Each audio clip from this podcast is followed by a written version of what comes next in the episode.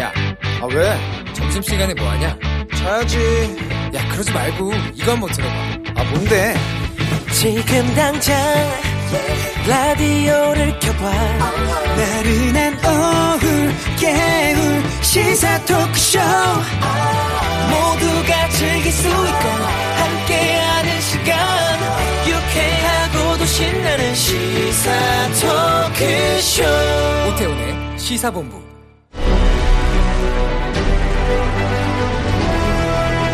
김철민의 본부 뉴스.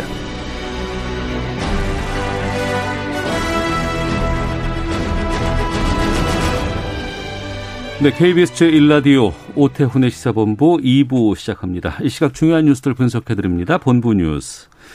뉴스의 핵심을 짚어주시는 분이죠. KBS 보도본부의 아이언민, 김철민 해설위원과 함께합니다. 어서 오십시오. 네, 안녕하세요. 김철민입니다. 네.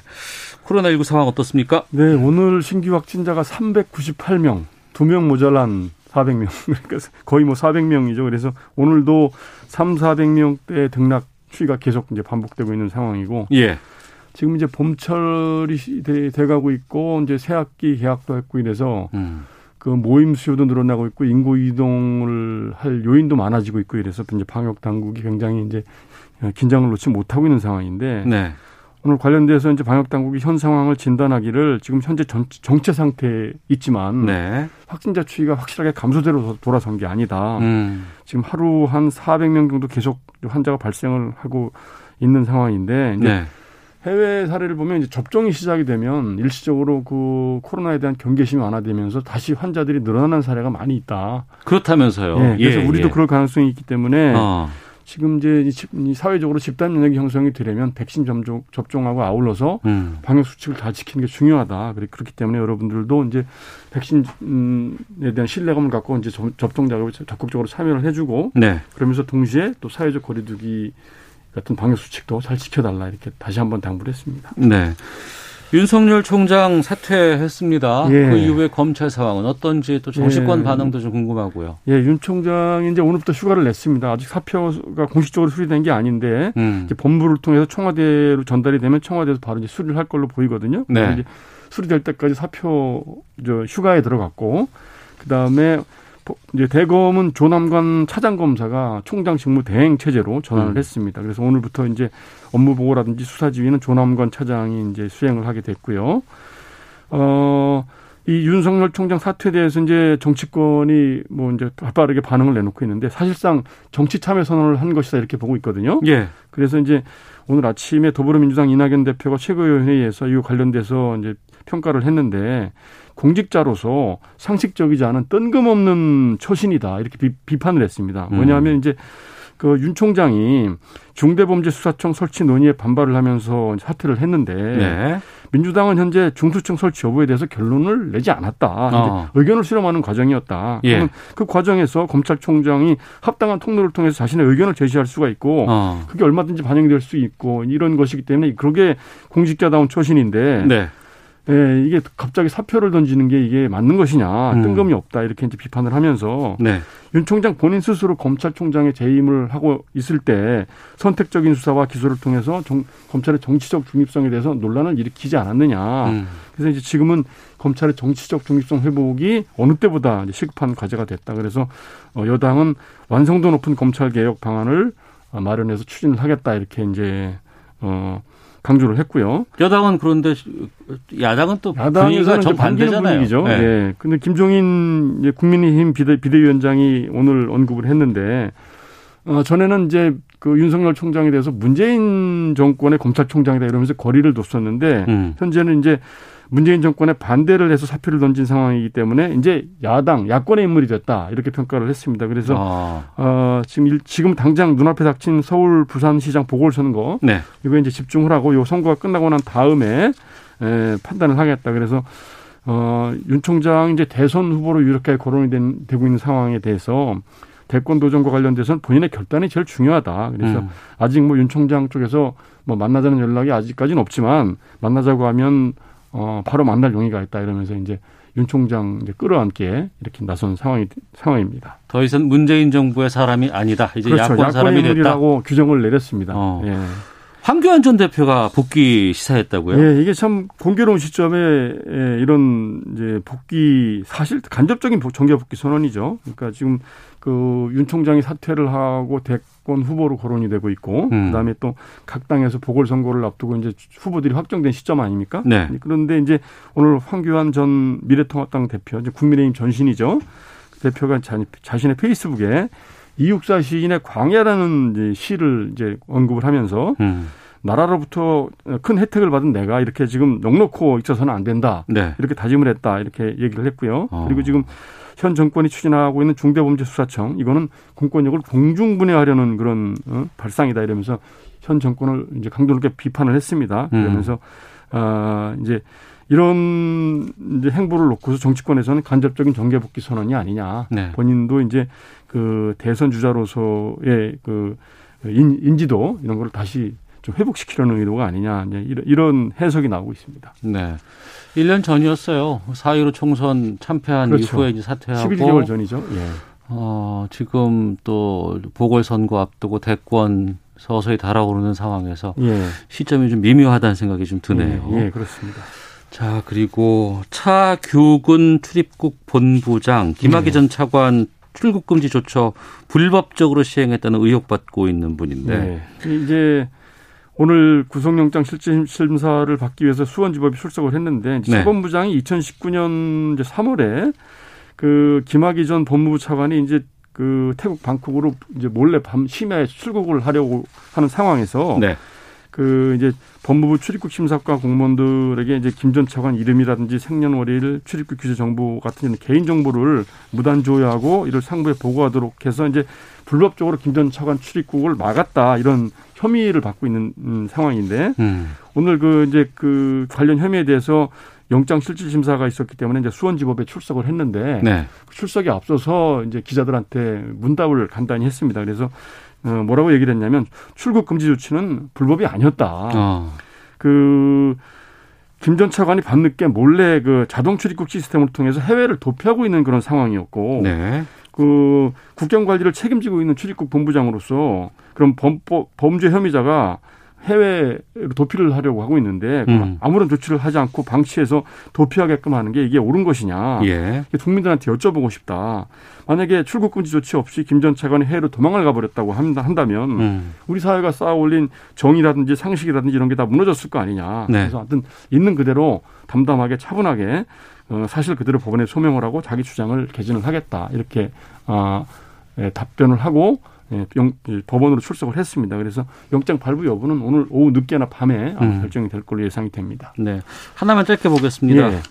법무부 얘기가 좀 많이 나오는데 법무부가 검찰의 부동산 투기 사범 엄정 대응하라고 지시했네요. 네, 오늘 박범계 법무부 장관이 대검에 이제 지시를 내렸는데 검찰 지청 이제 직원별로 부동산 투기 전담 검사를 지정을 해라. 이게 음. 최근 LH공사 전현직 임직원들이 이제 내부 정보를 이용해서 투기를 했다는 의혹이 제기된 데 대해서 오늘 지시를 내린 건데 그래서 부동산 투기 세력들 불법행위 또 관련자들 부패, 부패 범죄를 엄중하게 어, 대응을 하고 네. 부동산 투기 범죄 수익은 철저하게 환수할 수 있도록 해라. 음. 그래서 이게 정책에 대한 국민들 신뢰가 무너지지 않도록 부패 범죄를 엄단하라 이렇게 이제 특별히 지시를 내렸습니다. 알겠습니다. 청취자 2005번님께서 오태훈의 시사본부 덕분에 오후가 늘 즐겁습니다. 특히 김철민 씨랑 하시는 이 시간 참 좋아합니다. 고맙습니다라고 하트 보내주셨습니다. 고맙습니다.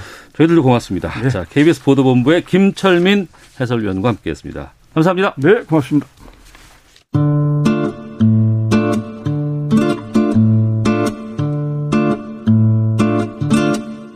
오태훈의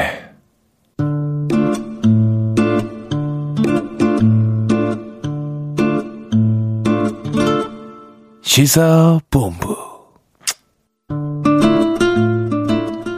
네, 시사본부는 청취자 여러분들의 참여 기다리고 있습니다. 샵 9730으로 의견 보내주시면 되고요. 짧은 문자는 50원, 긴 문자 100원, 어플리케이션 콩은 무료입니다.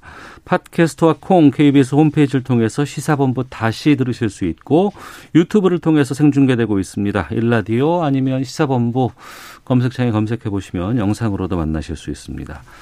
금요일 2부에는 한 주간의 언론 보도를 분석하고 비평하는 시간 와치독이 있습니다. 정상근 전 미디어널 기자 나오셨습니다. 안녕하십니까? 네, 안녕하십니까? 알파고 신하 외신 기자 자리하셨습니다. 안녕하십니까? 안녕하십니까? 예. 어, 유엔이 미얀마 반 쿠데타 시위에서 최소 54명이 숨지고 1,700명 이상 구금됐다고 밝혔습니다.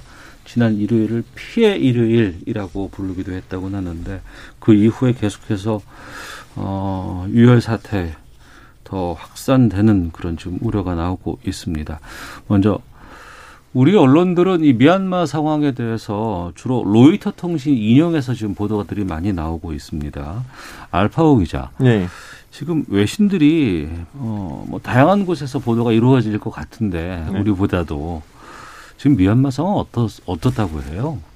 매우 심각해요. 왜냐하면 이 사건이 터지기 전- 전에는 미얀마에서는 선거가 있었고 음. 거기 앙산 수치의 정당이 뭐 70% 80% 가까이 네네. 압승을 했는데도 이제 어, 군부를 대신하는 정당이 있어요. 음. 그 정당이 엄청 많이 밀렸거든요. 네. 사실은 에, 군부가 정권을 앙상 수치한테 물, 에, 물려주고 나갈 때는 앙산 수치의 정당이 절대로 70% 나가 넘지 못할 거라는 예상 하에서 헌법부 교- 교체하고 아직도 국회에서 군부의 정당이 음. 좀더 강할 수 있게끔 만들었거든요. 왜냐하면 네네. 국회의 30%는 군부가 지정하거든요.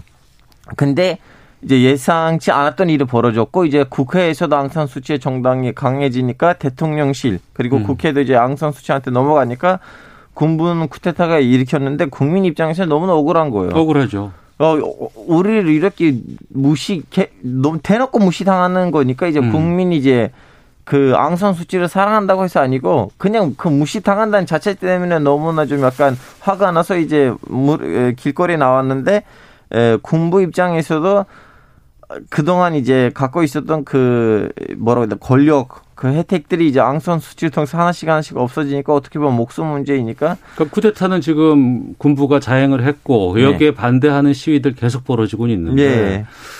어, 요즘엔 SNS라든가 여러 가지 개인 인터넷 이런 것들이 많이 발달이 돼서 뭐 짧은 뭐 영상이라든가 사진 같은 것들 보고 있으면 지난주부터 상당히 지금 안 좋아졌거든요. 네. 거기 언론인들도 좀 많이 들어가 있을까요?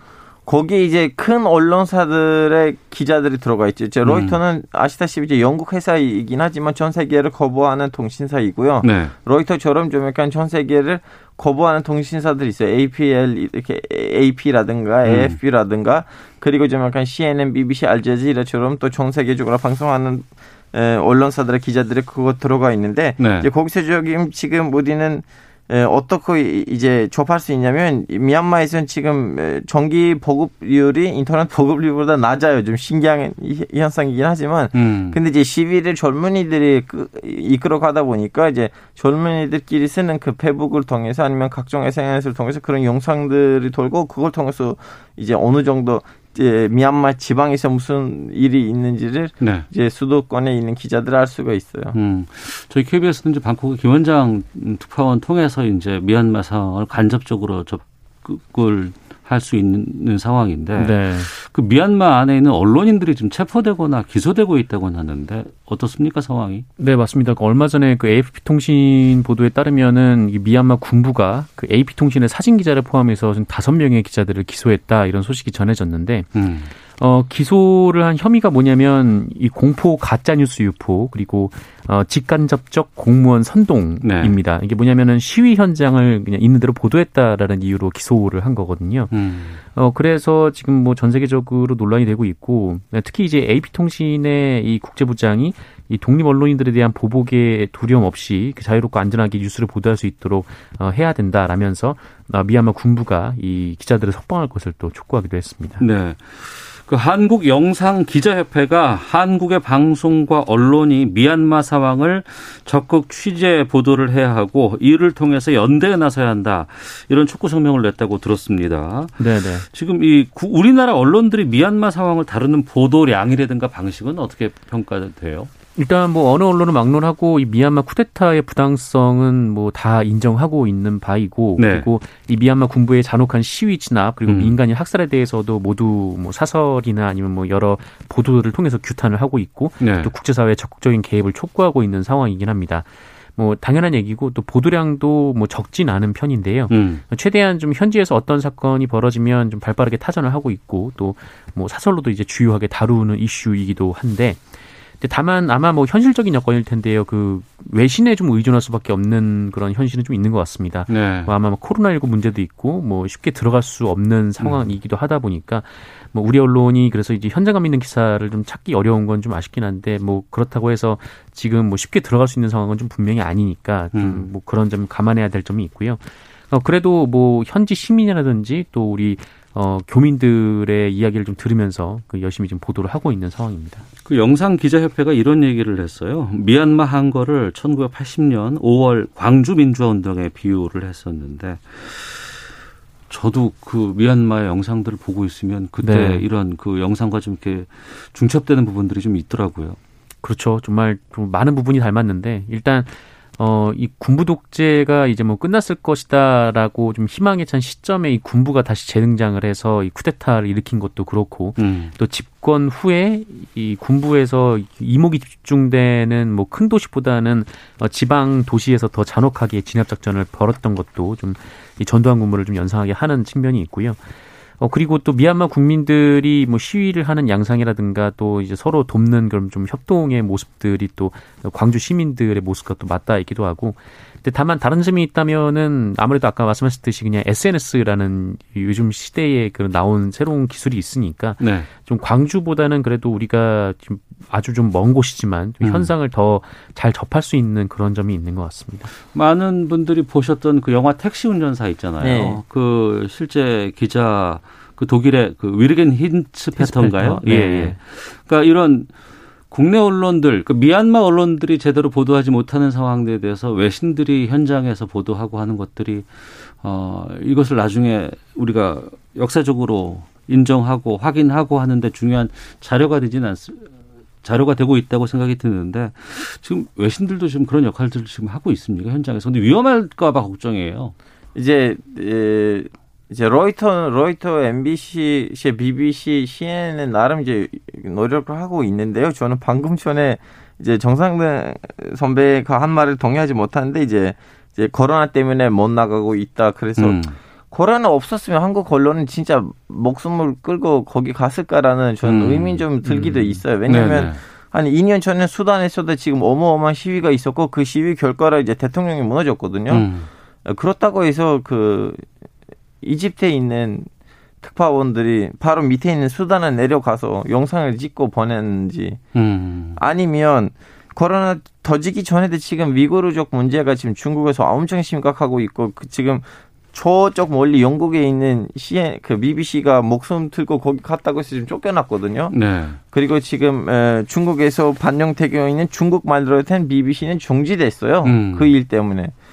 코로나 터지기 어, 한국 언론이 뭐, 목숨 먹고 좀 약간 위구르족 지역에 갔는지. 음. 근데 제 보기에는 아직도 한국 언론은 어쩔 수 없이 한국의 경제 선장에 좀 약간 맞춰드리는 왜냐면 가, 가서 그런 좀 약간 기사를 쓰면 우리나라의 경제 아니면 정치의 문제를 일으키지 않을까라는 좀 약간 아직도 좀 약간 국익을 음. 좀 약간 에, 에, 국제부에 있는 기자들을 말하는 건데 다 아니긴 하지만 음. 아직도 좀 약간 국제부에 있는 기자들의 대다수가 물론 그렇지 않은 분들도 있긴 하지만 네. 국익을 먼- 먼저 생각하고 다음에 좀 약간 취재를 음. 하는 스타일이 있기는 있는 것 같아요. 어, 우리 언론의 특성 중에 네, 어차피 어. 한국에서도 국제 뉴스가 제일 좀 약간 관심 없는 뉴스이기도 하고 음. 그것보다는 그 국회에서 어떤 정당이 어떤 정당을 어떻게 직업받고 싸우는지가 더 에, 독자들이 많이 관심이 있으시니까 음. 굳이 그런 좀 약간 힘든 일을 해야 하나라는 그런 거 있긴 죄송하긴 하지만 음, 그래서 이번에 그 영상기자협회가 이제 냈던 성명도 뭐 미얀마 군부에 대한 규탄 내용도 있기는 한데 좀 네. 우리 언론사라든지 음. 뭐, 뭐, 어쨌든 이제 보내달라라는 좀 그런 내용도 있거든요. 그래서 네. 우리가 이- 그 1980년대 이제 5.18 당시에 그 외신 기자들이 와서 그러니까 우리가 하지 못했던 것을 외신 기자분들이 취재를 해서 이제 알려왔던 측면이 있으니까 어 우리도 이때 지금 미얀마에 가서 그 있는 그대로 좀 보도를 해야 음. 뭐 그게 이제 뭐 당시 광주에 좀 외신에 졌던 빚을 갚는 일이기도 하고 또 이 광주 시민들에게 또 짐 그 죄를 또 갚는 일이기도 하고 좀 그런 내용의 좀 성명을 내기도 했습니다. 그렇군요. 어, 현장의 상황들을 제대로 좀 반영해서 보도할 수 있는 역할도 중요해 보이고 또 한편으로는 또 워낙에 위험한 상황이 또 계속해서 좀 이렇게 어, 안전이 보장되지 않은 상황이기 때문에 거기에 대한 좀 걱정도 되기도 하고 그렇습니다. 알겠습니다. 아유, 위험한 상황에 대해서 좀 계속 관심 갖고 현장들 연결해서 좀 확인해 보도록 하겠습니다.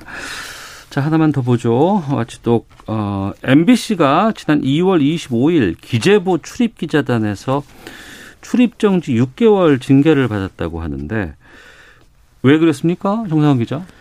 네, 이 지난달 24일 나왔던 그 MBC 뉴스데스크의 기사 때문인데요. 이 단독을 달고 나온 보도였고요. 이 벚꽃 추경 그 19.5조 원 확정이란 제목의 리포트였습니다. 네. 어, 그런데 이 추경 금액 확정 기사가 이 기획재정부가 이 출입 기자들에게 포괄적 엠바고를 걸었던 사안이었다고 하는데, 어. 네, 이게 뭐냐면은, 그러니까 이게 엠바고는 그 뉴스의 사건은 벌어졌는데, 어, 기자들이 그 임의로 언제까지 보도하지 않기로 하거나 혹은 이제 뉴스의 주체가 언제까지 보도하지 않기로 이제 요청하는 거를 이제 엠바고라고 하거든요. 네. 또 이 중에 이제 좀 포괄적 엠바고라고 하면 그러니까 기재부 출입 기자들뿐만 아니라 이 다른 매체의 기자들이나 음. 어, 혹은 다른 출입 다른 출입처의 기자들에게도 이 사안을 당분간 보도하지 말아달라 좀 이런 의미로 어, 보시면 될 것 같습니다. 그래서 MBC가 이 기사를 쓰긴 썼는데 이제 기재부에서 나왔던 기사는 아니고요. 그러니까 네. 여당 출입 기자가 작성한 기사였거든요. 그래서 어. 어, 포괄적 엠바고를 위반했다라고 보고 이 기자단이 이 다음 날 이 징계 투표를 통해서 MBC의 기재부 출입 정지 6개월 징계를 내렸습니다. 네. 이 엠바고 파기 관련해서 여러 가지 출입 기자단에서 징계 내리고 하는 거는 이 시간에 좀 몇 번 다뤄봤었잖아요. 근데 일주일 일주일 MBC는 이런 입장이네요. 어, 기재부가 일주일 넘게 포괄적 엠바고 거는 거는 이 언론의 검증 기능을 없애는 것이다. 뭐 이렇게 지금 입장이 나왔는데 어떻게 보세요, 두 분께서는? 그래서 사실 좀 약간 어떻게 말해야 되지 모르는 너무 황당한 일이에요. 음, 아니 진짜 MBC의 말이 맞다면 네. 저는 그분들의 진술을 맞다고 생각하고 어, 우리 기재부 기자가 진짜 보고하려고 했는데 음, 그 여당 에, 출입 기자가 이거 썼다. 이거 말이 맞다면 그럼 기, 기재부의 입장에서는 엠바고 시킬 수 없는 정보를 가지고 엠바고를 시키면서 언론을 이렇게 개판으로 만든 거예요. 음, 굳이 밖으로 이렇게 빠져나올 만한 정보였다면 네. 왜 이걸 굳이 엠버거를 시키면서 언론을 이렇게 만들어요? 음. 결론적으로는 여기서는 이제 기자단하고 그리고 그 기관이 욕을 먹게 되는 거예요. 예, 정상훈 기자. 그러니까 일단 첫 번째로 좀 봐야 될 거는 기재부가 이 건에 대해서 엠바고를 걸었던 게 적절한가라는 거를 좀 생각을 해봐야 될 것 같은데 네, 어, 저는 개인적으로 그러니까 그 기본적으로 엠바고라는 것 자체는 최소화된다라고 생각을 하는 좀 편이에요. 그러니까 음. 왜냐하면은 취재를 통해서 얻어낸 정보는 보도를 하는 게 원칙이죠. 예, 어, 보도를 하는 게 원칙이고 어 근데 뭐 예외적으로 뭐 누구의 이제 생명이 달렸다 그러니까 뭐 우리가 뭐 무슨 해적에게 피랍을 당했다거나 뭐 이런 어. 좀 중대 사안 같은 경우에는 엠바고를 따를 수가 있지만 어 근데 그것도 반드시 그 주체의 말을 들을 필요는 없는 게 어, 과거에 이제 그 일례로 제미니오라고 사건이 좀 있었거든요. 그러니까 이 제미니오가 그 아프리카 해역을 지나다가 해적에 납포가 된 적이 있었는데 네, 엠바고가 걸렸고 이 당연히 좀 위태위태한 상황이다 보니까 이 음. 엠바고가 지켜졌어요. 네, 그러니까 1년 가까이 지켜졌는데 이 정부가 그동안 협상을 제대로 안 했던 거죠. 어, 그러니까 언론이 검증을 안 하니까 실제로 움직이지 않았던 좀 그런 상황이었던 거고 음, 어 그리고 결국 이제 그 엠바고가 깨졌는데 그리고 나서 얼마 안 있다가 결국 이 제미니오가 석방이 된 일이 있었거든요. 네, 그래서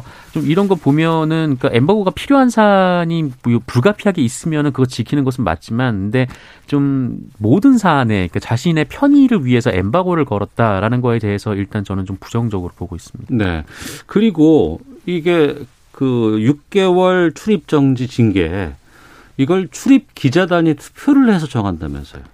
어, 그렇죠. 그러니까 이게 어떻게 되냐면 각 부처 기자단에 이제 기사 그 기자단이 있고 그 네. 기자단에는 이제 간사단이라고 일종의 운영진이 존재를 하고 있는데 음. 어, 이 간사단에서 일단 뭐 1차적으로 논의를 거쳐서 어, 뭐 이게 잘못됐다. 그래서 이, 부, 이 매체에 뭐 징계를 하자라고 어느 정도 징계를 하자라는 좀 어느 정도 기본적인 의결을 하고 그거를 바탕으로 아마 기자들한테 그 출입하는 기자들한테 투표를 통해서 결정을 하는 걸로 알고 있어요. 근데 이게 그러다 보니까 그 미디어는 보도해 보면 이런 대목이 나오는데 이 간사단을 경험한 바 있는 기자가 이런 얘기를 한 거죠. 그러니까 이 뭐냐면은 이 간사단이 그냥 어떤 생각을 하느냐에 따라서 양형이 결정된다라는 거예요. 양형이 결정된다. 네, 아. 그러니까 이게 뭐 어떤 뭐 법조문처럼 뭐 어떤 사안이면 뭐, 뭐 어떤 사안이면 어떻게 이게 아니라 네. 그냥 그때, 간사단이 그때. 어. 내키는 대로 그냥 결정이 된다라는 얘기죠. 그래서 음. 이거는 그냥 기자단이 임의로 그 자기들이 뭐 누구를 출입시키네, 출입을 시키지 않네, 뭐 취재를 시키네 만에 이거를 결정하는 것 자체도 매우 부적절하고 그 기준도 제대로 뭐 마련돼 있지 않은 거라고 생각하고 있습니다. 예.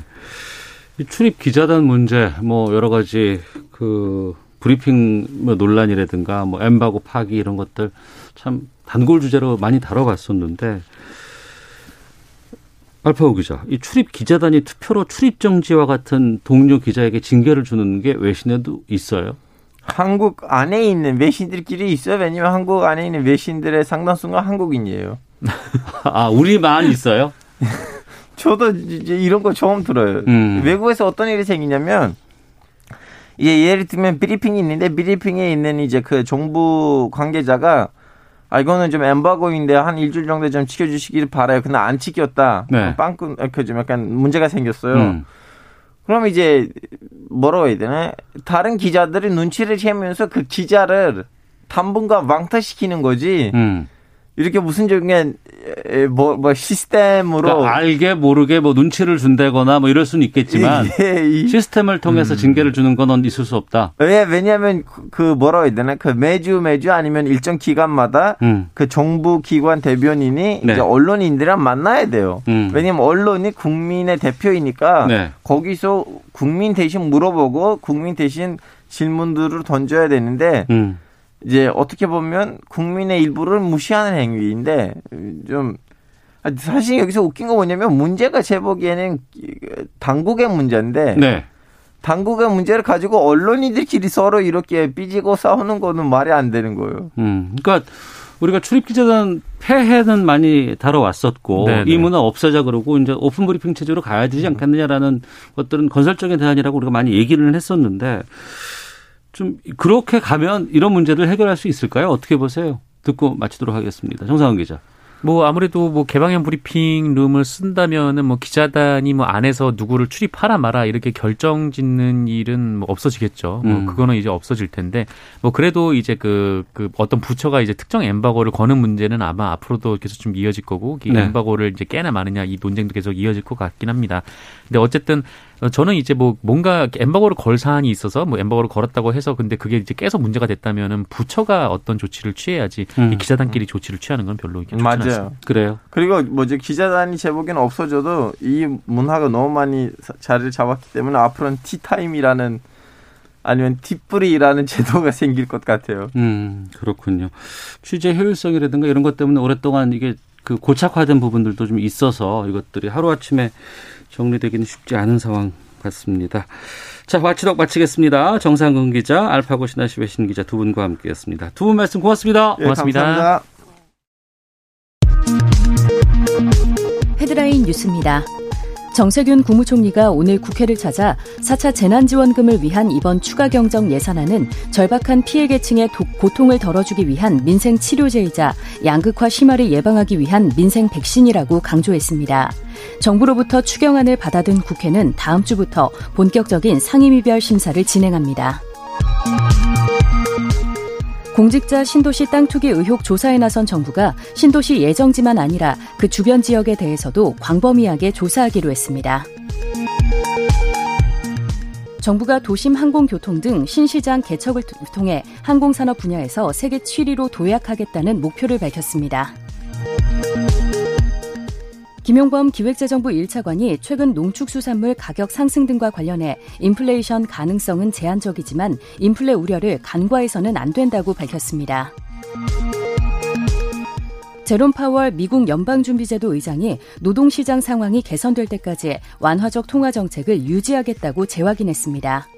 지금까지 라디오 정보센터 조진주였습니다. 이어서 기상청의 송소진 씨입니다. 미세먼지와 날씨 정보입니다. 대기가 정체되면서 일부 중서부 지역의 초미세먼지 농도가 나쁨을 보이고 있습니다. 오늘 경기 남부는 먼지 농도가 종일 나쁨, 그 밖에 수도권과 충남 지역은 한때 나쁨이 예상됩니다.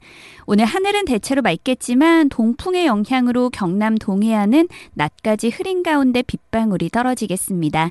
한편 오늘 절기 경칩인데요. 절기에 맞게 한낮 기온이 서울 16도, 대전 대구 18도, 광주 19도까지 올라 낮 동안 포근하겠습니다. 하지만 밤에는 빠르게 쌀쌀해져서 큰 일교차를 주의하셔야겠습니다. 토요일인 내일은 강원 영동과 산지, 경북 동해안에 또 눈이 내릴 전망입니다. 현재 서울의 기온은 14.7도입니다. 미세먼지와 날씨 정보였습니다. 이어서 이 시각 교통 상황을 KBS 교통정보센터 이승미 씨가 전해드립니다. 네, 이 시각 교통 상황입니다. 정오 이후로 고속도로 흐름 좋아졌는데요. 장애물이나 작업 구간에서 주의하셔야겠습니다. 중부고속도로 하남 방향으로 증평나들목을 조금 지난 곳 1차로에 장애물이 떨어져 있습니다. 급하게 차로 변경하지 않도록 잘 살펴 지나셔야겠습니다. 남이 방향으로는 작업 영향이 남아서 1쪽에서 2km간 막히고요. 영동고속도로는 양방향 수월한데요. 강릉 방향으로 안산나들목 부근 3차로와 갓길이 작업으로 차단되고 있고요. 수도권 수도권 제일순환고속도로 일산에서 판교 방향, 개항에서 송내까지 정체고 판교 분기점 3차로에 낙하물이 있어서 조심하셔야겠습니다.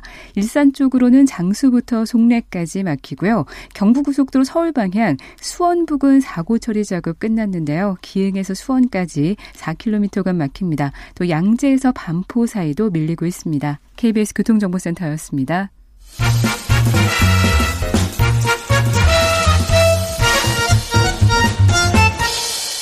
오태훈의 시사 본부.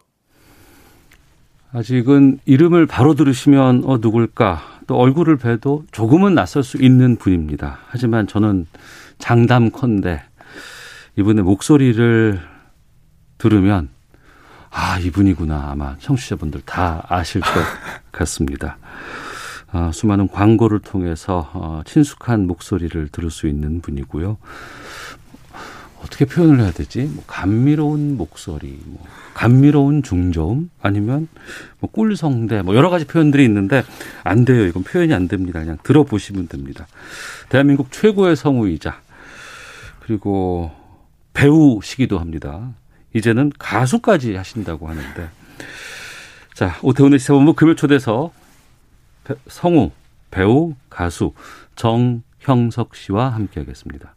어서 오십시오. 안녕하세요. 안녕하세요. 반갑습니다. 아, 너, 아 너무 좀 과찬해 주셔가지고, 아, 몸둘 바를 모르겠네요. 감사합니다. 아, 저도 그냥, 어, 아나운서 이제 하니까. 네네네.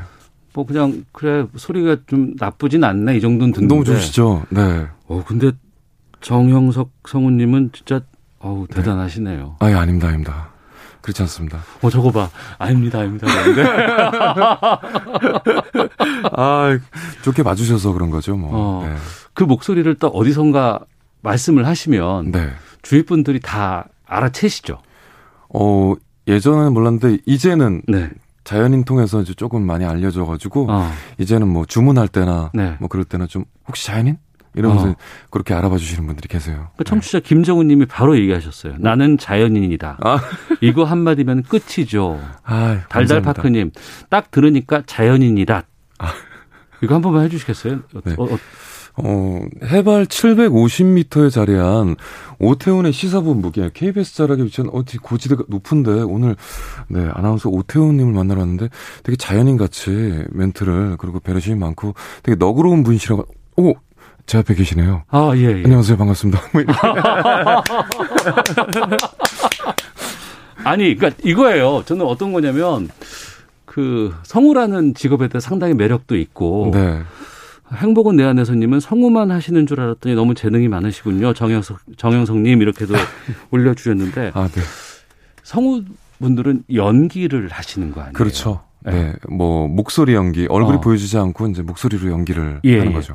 그리고 이전에 계셨던 정말 훌륭하신 분들은 어떤 그빵 때림이 있는 그런 목소리 연기라든가 음. 아니면 그확 휘어잡는 그렇죠. 이, 뭐 말씀하신 게 뭐 내가 말이야. 어. 뭐 약간 좀 이렇게 그렇죠. 네. 네. 그래서 저는 네. 그런 목소리들이 다 아, 되기 전에는 만들어진 목소리겠거니 어. 생각했어요. 어. 아니더라고요. 원래 그렇게 태어나셨어요. 아, 그래요? 원래 어 그래 형석이 왔니? 이러고 음. 어 그래 뭐 이- 이게 원래 이 목소리신 거예요. 아니, 너무 신기했어요 저는. 저희 KBS 본관 5층에 가면 성우 연습실이 있어요. 그렇죠, 그렇죠. 그또 이제 그 선배님들께서 자주 왔다 갔다 하시는데 맞습니다, 맞습니다. 저희 이제 이 라디오 음. 스튜디오는 4층에 있잖아요. 네네. 2층에서 같이 타다가 보면은 어느 분들이 타고 계시는데 딱 보면 성우 선배님들이세요. 네. 그분들이 뒤에서 목소리를 딱 뭐로 야, 우리 뭐 먹으러 가자 뭐 이러고 있잖아요. 그러면 정말 그렇죠. 섬뜩섬뜩할 때가 있어요. 무슨 김치찌개야. 그냥 칼국수 먹자. 막 이러면서. 그럼 저도, 어, 처음 들어와서 가만히 이제 일 없이 이제 처음 이제 선배님들 바라다 보고 있을 때는 예. 깜짝깜짝 놀라고 아. 마이크 앞에 서 계신 선배님을 뒤에서 어, 보고 있을 때, 야 진짜 엄청나다. 어. 진짜 목소리 하나만으로 이렇게 모든 거를 이 공간을 다 채우시는구나. 그러면서 아주 놀라움을, 예, 금치 못했죠. 그러니까 뭐 생생정보통이라든가 이럴 때 이제 소개해 주시는 내레이션을 하시거나 할 때도 보면. 빵빵 터트리는 경우가 참 많았는데 그렇죠. 왜이 말씀을 드리냐면 정형석님께서의 어떤 이 연기는 네. 그냥 옆에서 다정다감하게 그리고 아. 꾸미지 않았는데 네. 뭐냐면 산 속에서 그 샘물을 만났을 때 있잖아요 깨끗한 샘물 같은 아. 그런 맑은 네네. 그런 느낌으로 자연스럽게 얘기하시잖아요. 아, 그러니까 감사합니다. 저희 오태훈의 시사본부 같은 경우에도 저희 로고도 있으면 이러- 이러거든요. 네. 오태훈의 시사본부 이런 음, 식으로 음. 가는데 네. 그렇게 안 하신단 말이에요. 그렇죠. 뭐 제가 하면 예. 오태훈의 시사본부 뭐 이렇게 하겠죠. 그냥 그냥 맞을지 모르겠지만 근데 네. 그 저는 예. 이렇게 들어왔을 때 어. 너무나도 많은 쟁쟁하신 선배님들이 계시고 훌륭하셔서 제가 그 길로 가서는 성공을 못 하겠다. 아. 살아남을 수 없겠다는 생각을 했어요. 그래서 예. 어, 저만이 할 수 있는 건 뭘까 음. 생각을 하다가 약간 자연스럽게 음. 배우와 성우를 결합한 뭔가를 해보자. 네. 뭐 발음은 잘 되고 음. 뭐잘 들리지만 그래도 좀 더 편하게 진짜 옆집 오빠 같은 바로바로 편하게 얘기해 줄 수 있는 어. 네 친근한 그런 느낌 그런 거를 가져갔죠. 7702님 목소리가 박효신 같아요. 와 KT 주님 어머나 목소리 너무 좋으시당 얼굴 보러 유튜브 들어왔어요. 그 얼굴 보고 놀라셨을 텐데. 아, 뭐, 배우신데. 1793님, 정형성님 목소리가 정말 공기 반, 초콜릿 반인가 봐요. 너무 달콤해요. 아 감사합니다. 1989님은 밤 10시만 되면 저는 갈등합니다. KBS의 김성환의 시사야를 들어야 할지, EBS의 정형석의 밤의 라디오를 들어야 할지. 오 밤의 라디오 아시네요. 예, 제가 EBS에서 네. 네. 예전에 책천음악처럼이라는 프로를 진행했는데 지금 네. 이제 다시 몇 년 만에 정영석의 밤의 라디오라는 프로그램을 아. 밤 10시부터 진행을 하고 있습니다. 아, 밤 10시 이러면 소리 들으면은 정말. 예, 뭐 예, 라디오는 진짜 따뜻하고 음. 너무나 또 뭐랄까 진짜 저를 숨길 수가 없거든요. 예. 제 진솔한 모든 것들이 다 끄집어 예, 나오는 그런 느낌. 어. 청취자들 사연 또 보고 오늘 이런저런 얘기들 또 좋았던 얘기 안 좋았던 얘기를 듣고 나면은 제 마음도 뭐 하루 일기를 쓴 것 같은 그런 느낌이 들고 아. 라디오는 참 뭔가 사유하게 되고 반성하게 되는 것 같아요. 아, 저- 정말 옆에서 이렇게 듣고 있으니까요. 제 귀가 호강한다는 느낌이 확 들어서. 네. 아이 무슨 말씀이세요? 그 선배님, 아유, 감사합니다. 청취자 여러분들 또 이제 어, 좀 각인시키기 위해서 아, 네. 이해를 돕기 위해서 네. 광고 엄청 많이 하셨다고 들었어요. 광고에 친숙한 정영석 이렇게 또 들리던데 아 예전에 많이 했죠. 사실. 뭐뭐 하셨어요? 저희 기억할 만한 거. 기억을 하실지 모르겠어요. 아. 뭐, 뭐, 농부 후안은 바리스타입니다. 농부 누구도 바리스타입니다. 뭐, 어, 예, 예, 예. 1%의 룰을 지켜. 어. 뭐, 길을 가다 뭐 이런 거 있습니다. 아, 그거랑 뭐, 빌딩 숲. 그 속에 진짜 숲이 있다. 땡땡, 큐브, 뭐 이런 거 있었고. 뭐, 세상에 없던 life의 탄생. 땡땡, 셰프 컬렉션. 이런 것도 있었고. 뭐, 뭐, 예, 뭐. 야, 박남수님 목소리가 낮은 첼로 같습니다. 소리의 예술. 덕분에 오늘 꽤 기분 좋은 하루가 지속될 것 같아요. 아, 감사합니다. 네. 저또 말씀 덕분에 저도 기분 좋은 하루가 될 것 같습니다. 근데 내 목소리가 성우로서 최적화된 목소리다라는 걸 본인이 느낀 건 언제였어요? 어, 저는 그런 걸 느껴보지 못했고요. 예. 사실은, 아, 내가 될까? 될까 어. 하다가, 사실은 어렸을 때는, 예. 음, 초중고 때는, 예. 사실 이제 중학교 2학년 때 변성기가 왔는데, 중고등학교 때는 친구들이 같이 다니기 좀 꺼려 했어요. 음. 어디 가서 뭐, 뭐 분식집 가서, 음. 뭐, 떡볶이 1인분 하나 주세요. 네. 뭐 순대도 주세요. 이러, 네. 이러면 이제, 어, 주세요. 이렇게 하면 되는데, 여기서 떡볶이 1인분 하고요. 순대도 이렇게 주시고, 야, 너는 뭐 이렇게 목소리 깔고, 어. 무슨 뭐, 여기서 왜 멜로를 찍어. 어. 이렇게 하는데, 예. 저는 그게 자연스럽게 그냥 나오는 건데, 어. 그래서 제 목소리가 다른 사람에게 좀 약간 혐오감을 주나? 음. 안 좋은가? 라는 네. 생각을 좀 했었죠. 어. 그러다가 어, 제가 이제 서점을 자주 가는데 예, 책을 예. 좋아해서 어느 서점에 갔는데 거기 사장님이 예 혹시 그냥 저랑 얘기를 좀 주고받다가 어. 성우해 보시는 게 어떠냐고 아, 조언을 추천해 주셨구나. 네네네. 예, 예. 뭐 그런 얘기도 듣고 어. 좀 20대 이후에 그런 얘기를 좀 들은 것 같아요. 그래서 음. 아 그러면 해봐도 되는 건가? 음. 라는 생각을 했죠. 이제 그때는 근데 제가 가수와 배우 쪽에 더 네. 생각이 아, 많아가지고 성우보다는 가수와 배우 쪽으로 해보시겠다. 네 성우는 아예 생각을 안 했었죠 사실은. 아, 아. 네. 그랬었는데 예. 여기까지 왔습니다. 행복은 내 안에 손님께서 오늘부터 라디오 꼭 들어볼게요. 김성환은 시사야 팬이 있지만 오늘만 살짝 다녀오겠습니다. 아 예. 아 감사합니다. 아 제가 예. 예. 그런데 이 그 광고나 이런 쪽에서 네. 정형석의 톤, 정형석의 목소리 이게 대세다라고 이제 생각들을 하신 거 아니에요? 근데 그게 네. 바로 되진 않았을 것 같아요. 그렇죠. 누군가 알아봐 주신 건데 아, 사실은 프리랜서가 되고 네. 1, 2년 동안은 되게 힘들었어요. 음. 사실은 거의 산에 다녔습니다. 네. 자, 제 마음을 좀 갈고 닦고자 아, 너무 일도 없고 예, 불러주는 예. 데도 없고 그러니까 어. 그러다 음. KBS 성우 출신이시니까 네. 2년 전속을 하잖아요, 보통. 맞습니다. 저희 때 3년이었습니다. 아, 그랬습니까? 예, 예, 예. 예. 데 근데 3년 전속이 풀리고 나면 네. 시장에서 자유롭게 경쟁하는 프리랜서가 맞습니다. 되는 건데 네. 일이 안 돌았군요. 없죠. 누가 요즘처럼 또 뭐 SNS가 발달된 시대가 네. 아니니까 예. 저를 또 자체적으로 홍보할 방법도 많이 부족했고 어. 그래서 기다렸어요. 그러다가 이제 아름아름 어. 오디션 볼 기회가 있었는데 네. 그래도 조금 안 되고 안 되고 하다가 음. 예, 어느 순간에 또 저를 알아주는 예, 분이 계셔가지고 어. 정말 감사하죠.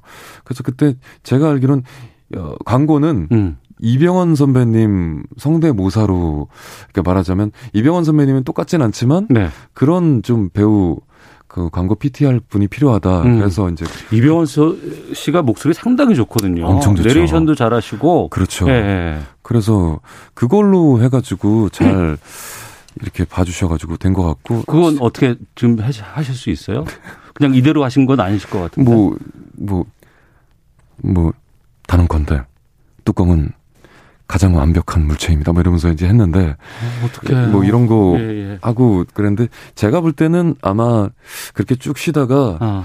KBS의 감성 다큐 미지수라는 프로가 있었어요. 예, 있습니다. 예. 그 프로그램이 1년 남짓 했었는데, 아. 그 프로그램으로 인해서 제가 아무것도 아니었던 제가 아. 아마 쫙 그때 이후로 조금 성우 쪽으로 많이 좀 알려진 게 아닌가 예. 생각합니다. 광고 쪽에서도 그 이후로 좀 많이 불려지고. 0324님이 귀에 버터를 들이붓는 느낌입니다. 아, 정말 그래요. 제 귀에서. 오늘 제가 너무 좀 느끼하게 만들어 드린 게 아닌지. 예. 근데 그러면서 정말 확 뜨신 게 네. 나는 자연인이다. 아, 그렇죠. 예. 야, 이렇게 잘 될 줄 몰랐습니다, 사실은. 아. 10년 하셨다고요? 10년째죠. 어. 예, 10년째인데. 사실은 7회차 파일럿 프로그램인데. 예. 그래서 7회만 하고 이렇게 될 거니까 사실은 너무 좀 독특하고 어. 그래서 시청자들에게 그냥 뭐 그렇게 다가갈지 어떨지 모르겠습니다. 모험입니다. 하고 이제 시- 들어간 건데 이게 이제 몇 회차 만에 시청률이 엄청 나온 거죠. 네. 그래서 10년째 지금 자연인이다. 많은 분들이 자연인 정형석 성우를 그러니까요. 기억하고 계시니까요.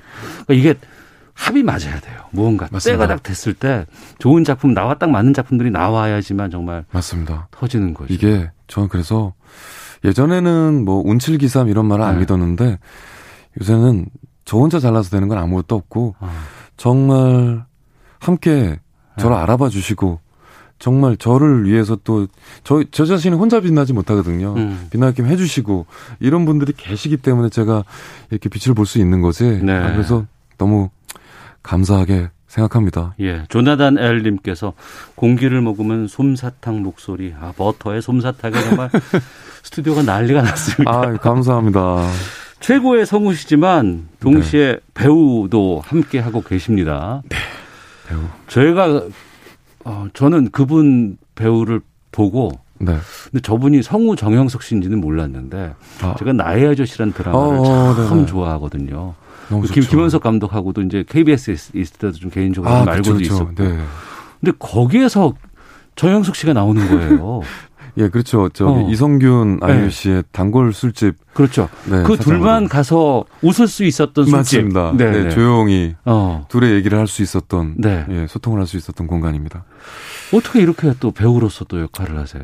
예, 사실은 연극 배우부터 출발을 했고, 음. 제가 이제 아 연극부터 시작하셨어요? 연극 영화과를 들어간 게 제가 예. 이제 미스 사이공 OST를 듣고 아, 어, 뮤지컬, 뮤지컬. 배우가 좀 돼야겠다. 예, 왜냐면 예. 가수로서 또 생각도 있었고 음악을 아. 사랑했으니까 그러면은 연기도 하고 어 노래도 하고 하는 어. 뮤지컬 배우가 돼야 되겠다라고 하면서 생각을 했는데 예. 그래서 연극영화과 가게 됐고 음. 그때부터 이제 뮤지컬 하고 학교에서 네. 그러다가 이제 난타를 하게 됐어요. 다른 또 연극 작품을 하다가 음. non-verbal 퍼포먼스를 이제 또 넘어가서 하게 됐죠. 그래서 네. 그 송승환 감독하고 네? 맞습니다, 맞습니다. 아 그래요? 어. 그래서 이제 뭐 브로드웨이도 가고 뭐 예.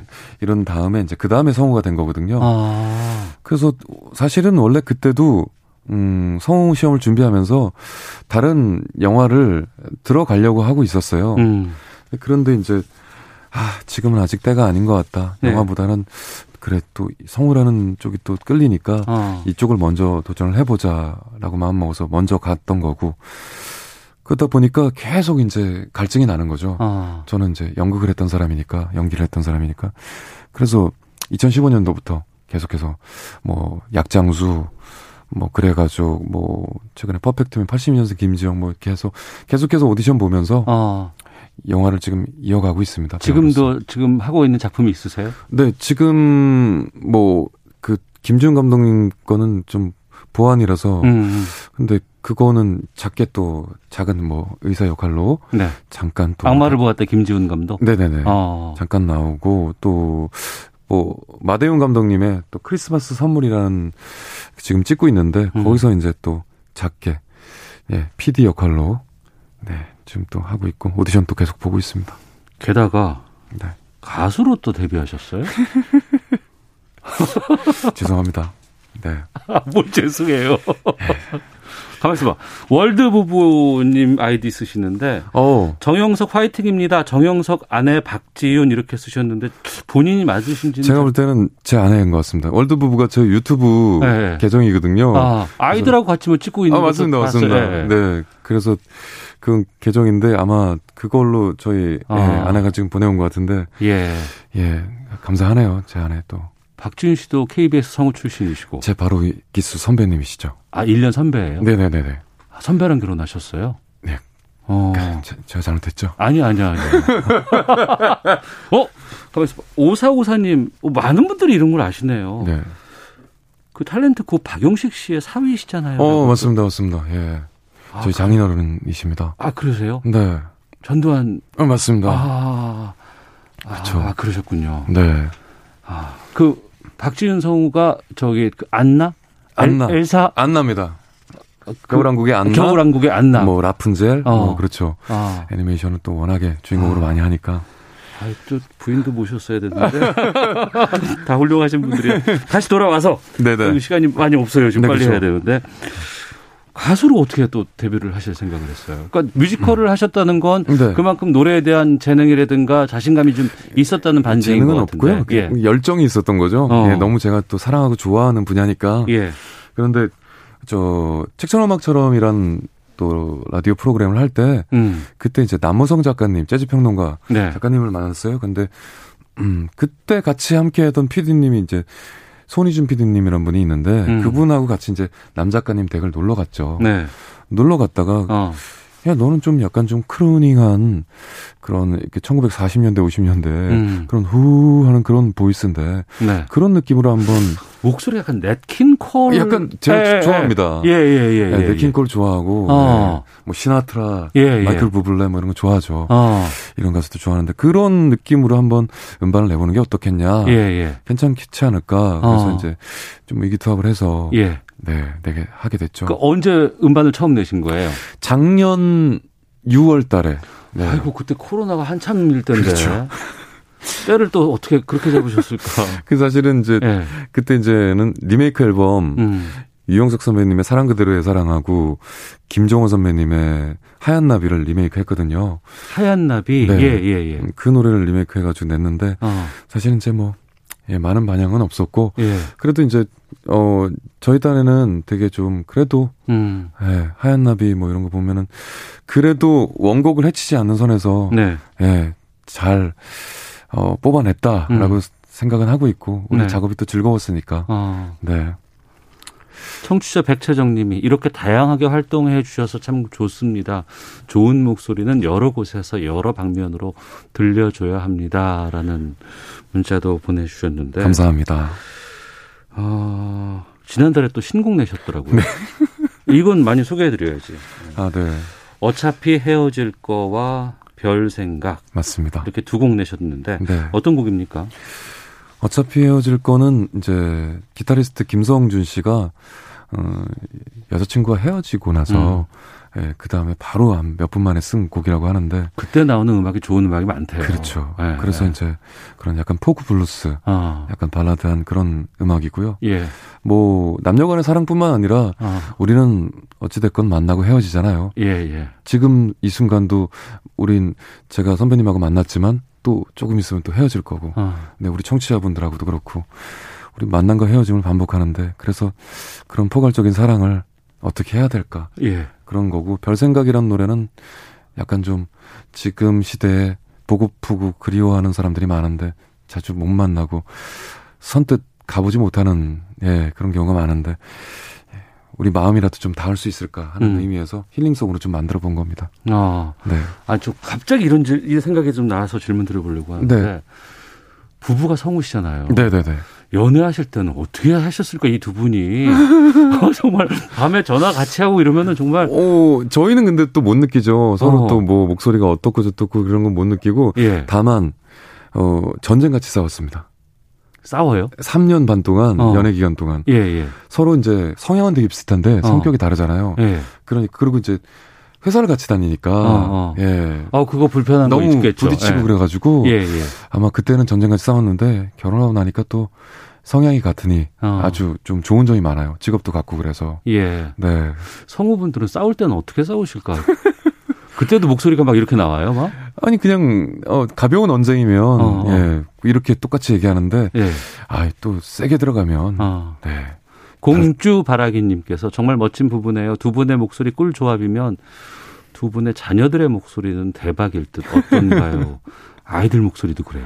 아직은 모르겠는데 네. 예, 그래도 이제 주위 분들은 어우 야 목소리 너희도 닮아서 좋다 뭐 어, 어. 좋다 예뭐 야 뭐 성우 또 되겠다 네. 애들도 뭐 이런 얘기도 해주시고 그래요 어. 저희는 잘 모르겠어요 아.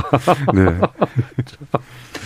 앞서서 이제 그 어차피 헤어질 것 이건 제가 잠시 뒤에 어, 네. 좀 들으면서 맞춰야 될 것 같은데. 네, 감사합니다. 자, 성우, 배우, DJ, 가수 뭐 다양한 활동을 하고 계십니다. 네. 좀 올해 또 소개해 주고 싶은 계획 있으시면 어떤 걸 말씀해 주시겠습니까? 사실은 뭐 저는 지금 라디오 DJ랑 성우 활동은 계속해서 꾸준히 하고 있고 음. 어 가수는 조금 다음에 조금 신곡들을 또 모아서 제가 작사도 좀 해보려고 하거든요. 예, 예. 지금 한 세 곡 정도는 하고 있는데 어. 좀더 늘려가지고 음. 나중에 앨범으로 좀 LP로 좀 내볼까 생각도 하고 있고요. 예. 좀 시간이 걸리겠죠. 어. 올해는 좀 배우로서 좀 매진을 할 생각입니다. 예. 네, 오디션 많이 그 보고. 아이디 월드 부부님 이분이 네. 아이들은 저희가 너무 떠들면 조용히 해달라고 해요라고. 그렇죠. 어. 네. 사실은 아이들은 저희가 음. 그렇게 유명한 성우거나 음. 목소리가 좋거나 이것보다는 엄마 아빠니까 그렇죠. 예. 본인 얘기를 더 많이 하는 걸 좋아합니다. 그 아이들이. 그럼요. 게다가 또 잔소리는 싫은 거니까 아이들 입장에서는. 그렇죠. 들어줘야 됩니다. 칭찬만 하고 맞습니다. 예. 자, 아, 최고의 성우 그리고 신인 가수 배우십니다. 정형석 씨와 함께한 금요 초대석 마쳐야 될 것 같고요. 지금 아, 직접 부르신 어차피 헤어질 거 듣고 있습니다. 여기서 인사드려야 될 것 같습니다. 네네. 오늘 너무 달달한 시간이었어요. 아닙니다. 너무 네. 환대해 주셔서 감사합니다. 어, 아닙니다. 고맙습니다. 감사합니다. 예. 네. 자, 어차피 헤어질 거 들으면서 시사본부도 인사드리겠습니다. 다음 주 월요일에 뵙겠습니다. 안녕히 계십시오. 그저 외로